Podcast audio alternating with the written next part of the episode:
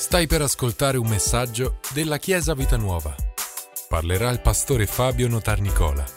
Buon ascolto. Amen. Noi in queste domeniche abbiamo iniziato domenica scorsa, abbiamo iniziato a, a mm, commentare il libro di Giosuè. Non lo leggeremo tutti i libri, però tutti i capitoli, scusatemi, però, insomma, faremo anche oggi, seguiremo, da, siamo arrivati, abbiamo fatto tutto il capitolo 1 domenica scorsa, oggi siamo al capitolo 2. Quindi se avete la vostra Bibbia vi chiedo di prenderla in Giosuè, capitolo 2. Vi ricordate che Giosuè è il primo libro dopo il Pentateuco, quindi è il primo libro che racconta finalmente l'ingresso di Israele nella terra promessa e detto in due parole abbiamo detto che il Pentateuco era caratterizzato da Mosè, Giosuè è caratterizzato da Giosuè, che è un altro modo per dire Gesù.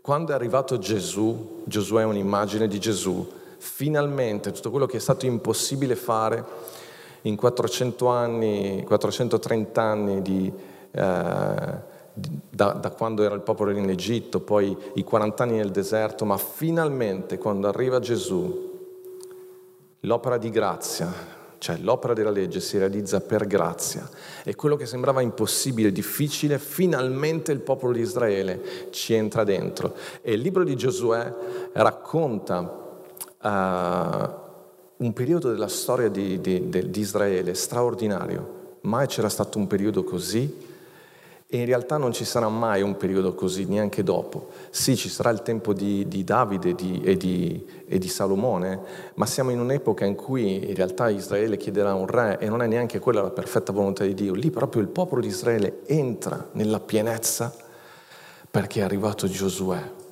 Quello che tu non sei riuscito a fare fino ad oggi, quando arriva Gesù nella tua vita, ecco che avviene. Ecco che avviene tutte quelle difficoltà, quei nemici, quei, proprio quei limiti, il popolo di Israele finalmente entra nella terra promessa. Però siamo ancora al capitolo 2. Capitolo 2 dice questo. Or Giosuè, figlio di Nun, mandò due uomini da Shittim per spiare di nascosto dicendo andate, spezionate il paese e Gerico, che è la prima città che devono conquistare è Gerico. E quindi loro devono uh, Giosuè manda queste spie per esplorare il paese, per vedere cosa, quali sono le difese e com'è, com'è il territorio. E dice, così essi andarono ed entrarono in casa di una prostituta chiamata Rab e là alloggiarono. Sapete che già questo versetto mette in crisi molta della nostra religiosità Insomma, tu stai servendo il Dio tre volte santo, rappresenti il Dio tre volte santo, rappresenti tutta una tradizione di, di santità, di purezza, sai la legge, conosci la legge, sai che Dio è molto, de, molto determinato su tutto questo. Insomma, non è una grande cosa andare ad alloggiare a casa di una prostituta. È vero che da una parte loro così pensavano di non farsi vedere, di, di nascondersi, insomma, sono, questa casa, questa prostituta viveva, lo scopriremo dopo, a ridosso delle mura della città, quindi probabilmente era un quartiere malfamato, loro speravano in questo modo di non farsi vedere, poi vedremo invece che tutti subito scoprono che loro sono entrati in città. Però è proprio l'idea che molte volte noi abbiamo un po' religiosa che da certe persone non puoi ricavarci niente di buono. Questa è già un'immagine della grazia di Dio straordinaria. Noi come Chiesa non dovremmo mai avere questo atteggiamento nei confronti delle persone del mondo mai, mai, mai arrivare alle conclusioni che quella persona, per quello che fa, per quello che sai di lui, per quello che anche può avere, essere sua, il suo livello morale, la sua, non puoi mai sapere cosa c'è dentro il suo cuore, che cosa sta realmente vivendo e soprattutto non puoi mai sapere Dio che cosa vuole fare con quella persona. Questa è già una prima immagine straordinaria. E questi uomini vanno in questa, in questa casa e al versetto 2 dice, la cosa fu riferita al re di Gerico. Pettegolezzi già a quei tempi viaggiavano molto velocemente, non c'era Facebook, ma eh, subito gli fu detto, ecco, alcuni dei figli di Israele sono venuti quest- qui questa notte per esplorare il paese. Allora il re di Gerico mandò a dire a Rab, fa uscire gli uomini che sono venuti da te e, non, e sono entrati in casa tua perché sono venuti a esplorare tutto il paese. Come vedete non sono passati inosservati. Immediatamente il re lo viene a sapere e anche lì il nostro atteggiamento subito qual è? Subito complicazioni, vedi che non ce ne va mai bene una. Non ti preoccupare, quando ci sono complicazioni nei tuoi piani, sappi che Dio ha un piano più grande, vuol dire che c'è qualcos'altro che Dio deve realizzare. E loro non si sono spaventati più di tanto. Però insomma, hai scelto quel luogo, quella casa per non farti vedere, non farti scoprire, immediatamente ti hanno scoperto. Non sembrano molto furbi, ma Dio ha un piano più grande, Dio ha un piano più grande. Chiesa, le complicazioni a noi non ci spaventano. Sapete che non so se capita solo a me, ma a volte per fare delle cose che sembrano veramente semplici, complicatissimo, perdi un sacco di tempo. E a me ha incoraggiato questo, questo passo. Dio sa quello che sta facendo. Poi d'altra parte, Chiesa, noi stiamo facendo la sua opera. Questo era un piano di Dio. Insomma, è Dio che è coinvolto in tutto quello che stiamo facendo. Dio sa come fare e come risolvere le situazioni. Proseguendo dice, versetto 4, ma la donna prese i due uomini e li nascose. Poi disse, è vero, quegli uomini sono venuti da me, ma non sapevo di dove fossero. Al momento in cui si chiudeva la porta della città, quando era buio, quegli uomini sono usciti. Dove siano andati non lo so. Inseguiteli subito perché li potete raggiungere. Essa invece li aveva fatti salire sul tetto e li aveva nascosti fra gli steli di lino che aveva disteso sul tetto. Essi allora li inseguirono sulla strada del Giordano verso i guadi e non appena gli inseguitori furono usciti, la porta fu chiusa. Sapete, uno dei commenti più strani che ho letto su questo versetto era tutta una diatriba tra il tipo di bugie che uno può dire o non dire.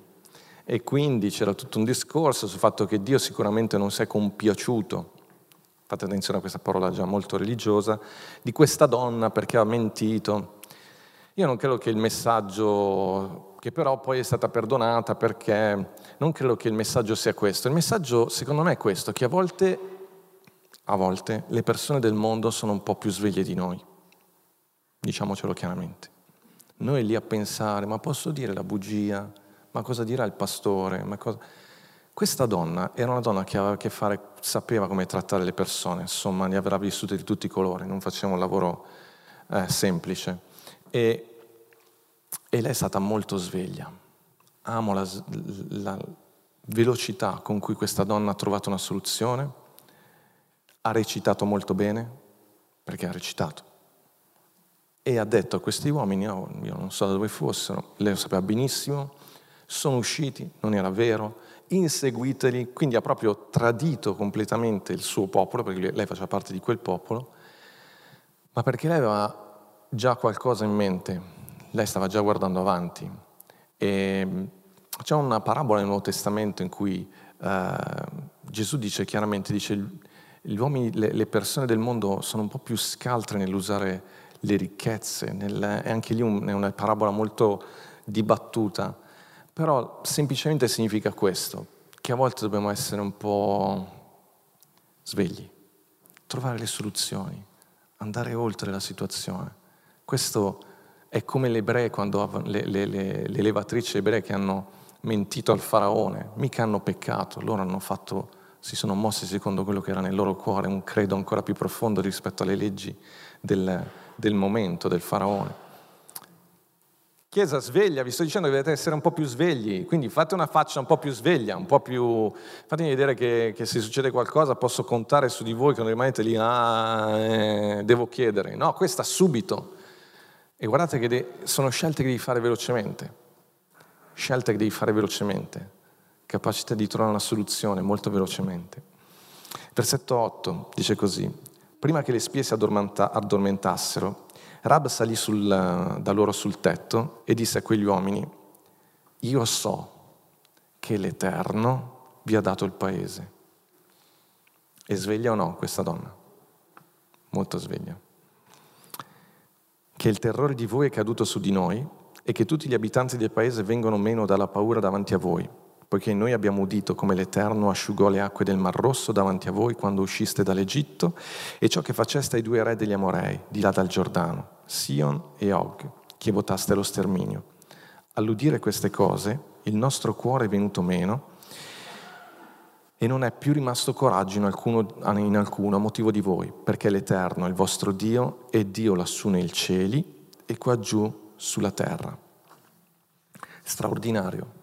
Perché straordinario? Sapete che neanche in Israele c'era stato qualcuno in grado, così convinto, in grado di, dare, di fare una dichiarazione di fede così forte. A volte i non credenti credono più dei credenti. A volte, cosa vuol dire non credenti?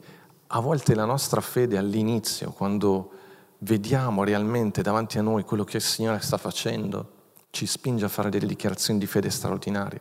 Chiesa, vi rendete conto cosa ha detto questa donna? Questa era una donna di un popolo straniero, che non aveva mai incontrato nessuno che gli parlasse, nessun, nessun ebreo, nessuno che gli, gli avesse, non aveva un contatto diretto con la fede, la fede in Dio. E dice questa frase meravigliosa, io so che l'Eterno vi ha dato il paese. E poi dice questa frase bellissima, eh, alla conclusione, non è rimasto coraggio perché l'Eterno, il vostro Dio, è Dio lassù nei cieli e qua giù sulla terra. Due aspetti particolari. La prima è questa, che Rab ci dà un, un, illumina un attimino ciò che accade nel mondo spirituale. Noi molte volte abbiamo timore, paura del nemico, del diavolo, poi basta che apri un attimo gli occhi e questa donna ci dice, qui hanno tutti il terrore di voi. Quando Gesù camminava sulla terra, e incontrava uomini posseduti, gli, i demoni dicevano ma che cosa sei venuto a fare? Sei venuto a tormentarci prima del tempo? Noi siamo un tormento per il nemico. Noi dovremmo avere questa audacia, questa, figu- questa fiducia e noi ce l'abbiamo.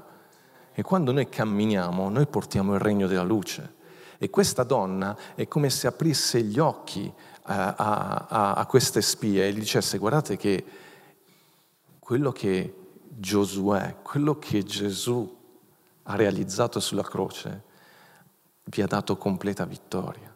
Qui nessuno ha il coraggio di resistervi. Vi ricordate cosa ho detto settimana scorsa? Siamo irresistibili. Noi a volte siamo lì che ci guardiamo tutti i nostri problemi, i nostri difetti, ma guarda che non è per te, è per quello che Gesù ha fatto. Giosuè è arrivato, Gesù è con noi. E poi c'è un'altra cosa meravigliosa, che qui iniziamo a capire il, il perché quelle spie sono state mandate. Se, non so se già conoscete, lo vedremo probabilmente la prossima volta, queste spie alla fin fine non sono servite a niente. per la conquista di Gerico, Dio non, avuto, non aveva bisogno di queste spie. Perché queste spie sono state mandate a Gerico? Perché c'era un Arab da salvare. Queste spie sono dei missionari, queste spie erano realmente degli evangelisti, perché Dio non avrebbe mai permesso la distruzione di una città con all'interno un giusto. E queste spie sono andate per raccogliere, per salvare, perché Dio conosce, i giudizi di Dio sono perfetti. Il giudizio di Dio, anche il giudizio che verrà alla fine, è perfetto. E Dio ha visto il cuore di quella donna, ha visto la fede che c'era in quella donna, ha visto il timore di Dio in quella donna e ha mandato due uomini per salvarla. Perché realmente per il progetto che Dio poi attuerà, che ricordate quello di girare intorno alle mura di Gerico, le informazioni di queste spie non sono servite a niente. Amen.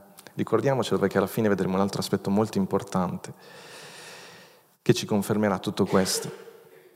Versetto 12 dice, Or dunque vi prego, giuratemi che per l'Eterno che come io ho usato clemenza, anche voi userete clemenza con la casa di mio padre. Datemi quindi un segno sicuro che lascerete in vita mio padre, mia madre, i miei fratelli, le mie sorelle e tutto ciò che appartiene loro e che risparmierete le nostre vite dalla morte. Quegli uomini gli risposero, le nostre vite per le vostre, purché non svegliate questo nostro affare e quando l'Eterno ci darà il paese, noi ti tratteremo con clemenza e lealtà. Notate che anche qua, quando dice noi ci impegniamo nei tuoi confronti, ma se tu non fai sapere nulla del nostro progetto, ma in realtà quel progetto già si era si sapeva, già si avevano scoperto che loro erano entrati in città. Tutto il popolo sapeva che, tutto Gerico sapeva che Israele stava per conquistare. In realtà è tutto un modo che, che Dio sta usando per salvare questa donna e la sua famiglia. E infatti dice, questa donna dice, come io ho usato clemenza. Clemenza è una parola che significa anche amore, significa gentilezza, significa anche grazia. Come io ho usato grazia nei vostri confronti, cioè come io vi ho accolto.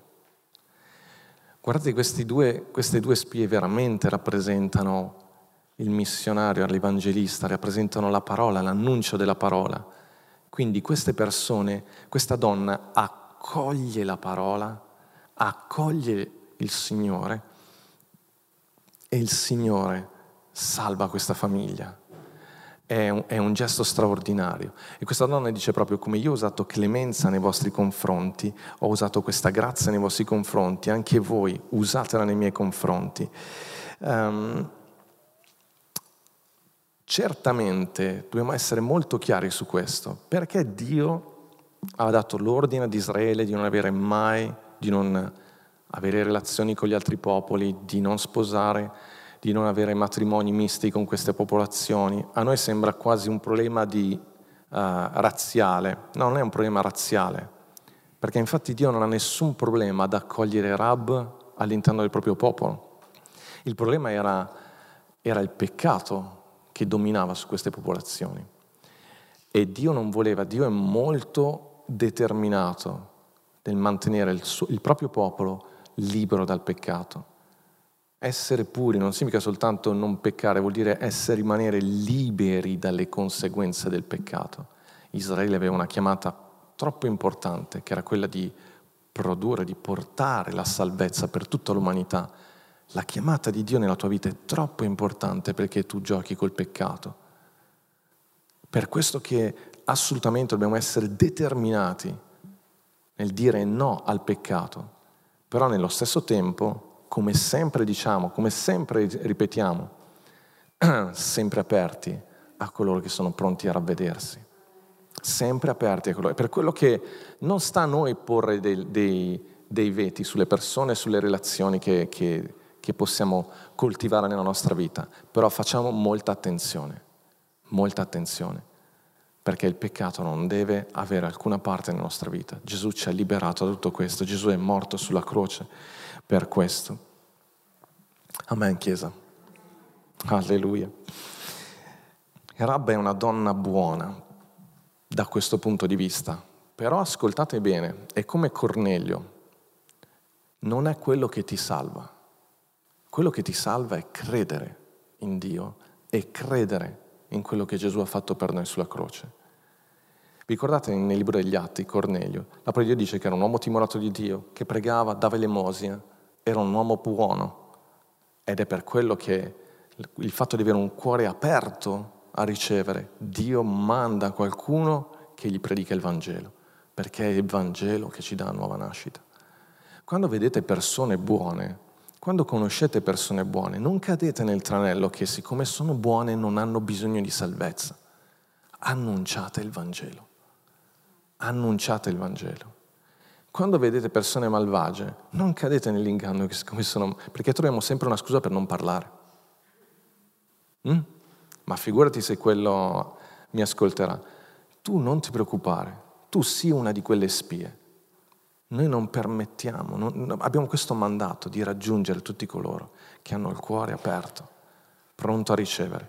Riceveranno bene, non riceveranno, fa niente, però noi annunciamo il Vangelo, parliamo alle persone di Gesù parliamo di quello che Gesù ha fatto per noi.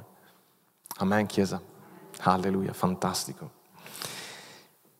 E guardate che, come è stato con Cornelio, anche in questo caso viene salvato Rab e tutta la sua famiglia. Cornelio e tutta la sua famiglia. A volte quando raggiungi una persona, tu non puoi sapere quante altre persone stai raggiungendo. Quando io ho accettato il Signore nella mia vita, eravamo soltanto il primo a accettare il Signore nella, nella nostra famiglia è stato mio nonno e poi per una richiesta di, sua di, di, di un compleanno, lui ha detto non voglio nessun regalo, vorrei però che i miei nipoti venissero una volta nella, nella chiesa dove vado io. Noi sapevamo che il nonno andava in una chiesa strana, non, però non eravamo mai andati. Io avevo 14 anni, non ero mai andato in quella chiesa. Sapevo che lui arrivava, andava in quella chiesa perché alla domenica a pranzo, quando stavamo insieme, lui arrivava sempre un po' più tardi, come fate sempre voi, e ci faceva arrabbiare, come fate sempre voi con le persone non credenti. però quella volta, eh, oppure dovevo andare via prima perché c'era l'incontro a pomeriggio, cose così. Però quella volta siamo andati, vedete, per una persona che per anni ha portato avanti la fede, con nipoti che invece non gli interessava niente, le figlie non gli interessava niente, poi in realtà attraverso la sua testimonianza tanti nipoti e poi le figlie finalmente sono arrivate al Signore. Amen. Non puoi mai sapere cosa accadrà parlando a una persona. Versetto 15 dice, uh, allora ella li... Uh, no, forse soltanto una parte, aspettate. Um,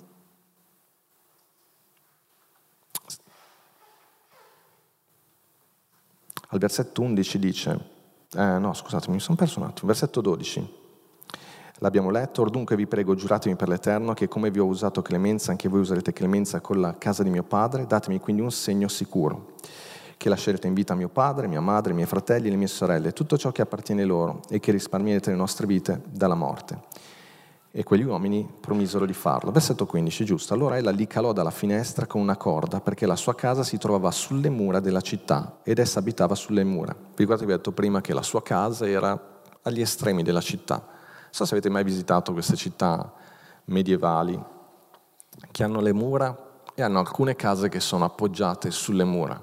Quelle erano le case popolari, diremmo noi, le case più eh, messe all'estremo all'esterno della città. E disse loro, andate verso il monte affinché i vostri inseguitori non vi raggiungano, e rimanete nascosti là tre giorni finché i vostri inseguitori siano ritornati, poi andrete per la vostra strada. Allora quegli uomini gli dissero, noi saremo sciolti dal giuramento che ci hai fatto fare, a meno che quando entreremo nel paese tu attacchi alla finestra per la quale ci fai scendere questa cordicella di filo scarlatto e raduni in casa presso di te tuo padre, tua madre, i tuoi fratelli e tutta la famiglia di tuo padre. Se però qualcuno esce fuori dalla porta di casa tua, il suo sangue ricadrà sul suo capo e noi non ne avremo colpa, ma il sangue di chiunque sarà con te in casa ricadrà sul nostro capo se qualcuno gli metterà le mani addosso. Ma se tu riveli questo nostro affare, saremo sciolti dal giuramento che ci hai fatto fare. Ella disse, sia come avete detto, poi li congedò e quelli se ne andarono. Ella allora legò la cordicella scarlatta alla finestra. Questa immagine di questa cordicella di color scarlatto, sapete che lo scarlatto è un rosso con un inserto di giallo e veniva usato comunque questo colore rappresentava o il fuoco o il colore del sangue di una persona viva. È interessante. O il fuoco o il colore del sangue. Il fuoco sapete che è sempre immagine di purificazione, di giudizio, ed è ciò che è caduto su Gesù sulla croce. Ma il sangue è anche ciò che ci dà vita. Quella cordicella aveva un valore, un senso straordinario. Come non ricordare anche quello che è successo nel libro di Esodo, quando sono usciti dal paese d'Egitto. Israele ha dovuto mettere il sangue no, sugli stipiti della porta è un'immagine straordinaria. Io non so se voi siete paranoici come me, ma io sono di quelli che alla sera quando va a letto va a controllare di aver chiuso porta a casa più di una volta, mi prendono in giro ormai a casa. Se mi avessero detto di appendere quella cordicella, non so quante volte sarei andato a verificare. Cioè, tiene, si vede, ha perso il colore, è qui, l'avrei consumata io a furia di controllare, verificare che... Perché in realtà questa donna non sapeva quando ci sarebbe stato l'attacco. Però sapete questa donna cosa ha fatto? L'ha messa subito. Mi piace. Non ha perso tempo. Non perdete tempo con le cose di Dio. Quando sai che devi fare qualcosa, non rimandarla, perché tu non puoi mai sapere quando accadrà che verrai messo alla prova su quello. Non dire c'ho tempo, ci sarà tempo, lo farò domani. Questa donna, la prima cosa che ha fatto, ha fatto scendere questi uomini. Questi uomini gli hanno detto di fare così. Subito, subito, ha preso questa corda, e l'ha legata alla propria finestra. Guardate che non sarebbe avvenuto subito, perché sapete, poi c'è tutta la storia, ci sarà la circoncisione ancora dei... Quindi passeranno giorni, vi rendete conto? giorni, settimane, forse anche qualche mese. Ma questa donna ha ascoltato quella parola, ha detto io lo credo e io non mi smuovo da qui. E poi ha invitato parente, tutti i parenti a casa, tutti a casa sua. Un'arca della salvezza. Ma è un'immagine straordinaria, perché la salvezza è personale. Vedete, io ho detto la salvezza è una persona e poi prende tutta la famiglia, però è sempre la scelta personale. È un'immagine straordinaria di quello che Gesù ha fatto per noi. Ed è la nostra scelta. E quelle persone Vedete, questa donna, non ci viene detto niente di questa donna perché si è ritrovata a fare quel lavoro, perché, però questa donna è una donna buona. Forse veniva, i suoi parenti si, si vergognavano di lei, forse sto andando un po' al di là del testo, però immaginando un po' la situazione, forse non andavano a casa sua molto volentieri, forse non la ospitavano a casa molto volentieri, forse tenevano un po' le distanze, ma questa donna è una donna buona. E quando ha chiesto salvezza, ha chiesto salvezza per tutta la sua famiglia e molto sveglia per tutti i propri beni. È andata avanti. Perché sapete che Gesù quando ci salva non salva solo una parte della nostra vita, ci salva completamente. Vuole restaurare ogni area della nostra vita, anche l'area, finanziaria, il nostro corpo, la nostra, nostra salute, le nostre relazioni, la nostra famiglia. Questa donna straordinaria. Ma capite, questa non era andata alla scuola biblica, non ha fatto la, la scuola domenicale, non sapeva niente, però sapeva come funzionava la vita. E ha detto io non voglio ritrovarmi a non avere niente e dopo trovarmi a fare ancora questo lavoro. A parte che in Israele non avrebbe potuto farlo, però le ha detto qui se c'è salvezza voglio essere salvata completamente, non voglio perdere nulla. Che immagine straordinaria dell'opera che Gesù ha fatto per noi ed è stata salvata per fede. Voglio leggervi solo alcuni versetti che conosciamo molto bene. Uno è riferimento proprio allo scarlatto. Isaia capitolo 1 versetto 18 dice venite e discutiamo assieme, dice l'Eterno, anche se i vostri peccati fossero come lo scarlatto diventeranno bianchi come la neve, anche se fossero rossi come porpora diventeranno come lana. Se siete disposti a obbedire mangerete le cose migliori del paese. Sapete che a quei tempi non c'era Chantecler, quindi per le donne se una veste bianca si macchiava di rosso, tutti i colori naturali, ma erano colori, se si macchiava di rosso, non ce n'era, era difficilissimo lavarlo, per quello che quella macchia ricordava il peccato, perché, perché il peccato è così, quando riconosci il peccato nella tua vita, è come se non riuscissi mai a toglierlo di dosso, sensi di colpa, sensi di condanna. E Israele era cresciuto con questa idea, con questa cultura c'è qualcosa che non riesco mai a togliere completamente dalla mia vita, non riesco mai a rendere veramente bianco il mio cuore, per quello che usa l'immagine dello scarlatto. Però qui questa immagine straordinaria dice, se anche fossero rossi come lo scarlatto, diventeranno bianchi come la neve. Chiesa, non c'è alcun peccato che Gesù non abbia perdonato sulla croce. Non c'è nulla che possa impedirti di ritornare a essere quella persona limpida, pura, che ha una relazione chiara, speciale con Dio. Alleluia. Ed è bello perché dice discutiamo insieme, non dice di portare un sacrificio, gli dice di andare lì e parlare, confessare, aprire il proprio cuore a Dio. E nel parlare e nell'ascoltare la parola che Dio ti dice, nel credere nel sacrificio di Gesù, wow, lì c'è salvezza. Ebrei capitolo 11, versetto 31 dice, per fede Rab, la prostituta, non perì con gli increduli, avendo accolto con benevolenza le spie. Lei accolse con benevolenza perché non morì con gli increduli. Quindi vedete ciò che l'ha salvata è la sua fede. Per fede, per fede. E Giacomo, capitolo 2, versetto 25, dice, così Rab, la prostituta, non fu anche lei giustificata per le opere quando accolse gli, invitati, gli inviati e li fece ripartire per un'altra strada? Giacomo guarda l'aspetto pratico della fede, la fede si manifesta in qualcosa di pratico e la sua azione pratica è stata accogliere e rinviarli per un'altra strada, dargli una, un'opportunità di salvezza. Alleluia. Rab viene citata nel libro degli ebrei, nel libro uh, di Giacomo, perché è una figura molto importante, molto, molto importante per la nostra crescita, per la nostra fede. Al versetto eh, torniamo in Giosuè, capitolo 2, versetto 22, dice, quelli dunque partirono e andarono al monte, dove rimasero tre giorni finché furono ritornati gli inseguitori. Gli inseguitori li avevano cercati per tutta la strada senza però trovarli. Così due uomini ritornarono, scesero dal monte, passarono il giornale e vennero da Giosuè, figlio di Nun, e gli raccontarono tutto quanto era loro accaduto e dissero a Giosuè, certamente l'Eterno ha dato in nostra mano tutto il paese e già tutti gli abitanti del paese vengono meno dalla paura davanti a noi. Gloria a Dio. Sapete che Dio è in grado di incoraggiare la nostra fede anche attraverso non credenti. Tornano e sono più incoraggiati di prima. E guardate che Giosuè aveva paura delle due spie, perché era, qualche anno fa era, faceva parte di un gruppo di dodici e tornarono tutti scoraggiati. Invece questi ritornano e raccontano le grandi cose che Dio ha fatto. Ogni domenica noi dovremmo tornare in chiesa e raccontare le grandi cose che Dio ha fatto nella nostra vita.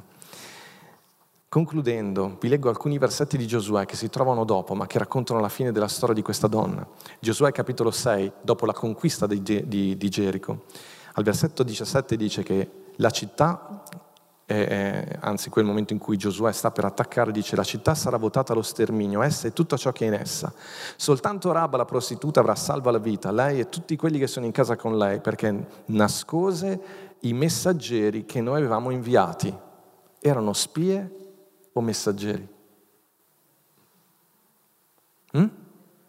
Messaggeri, messaggeri di salvezza.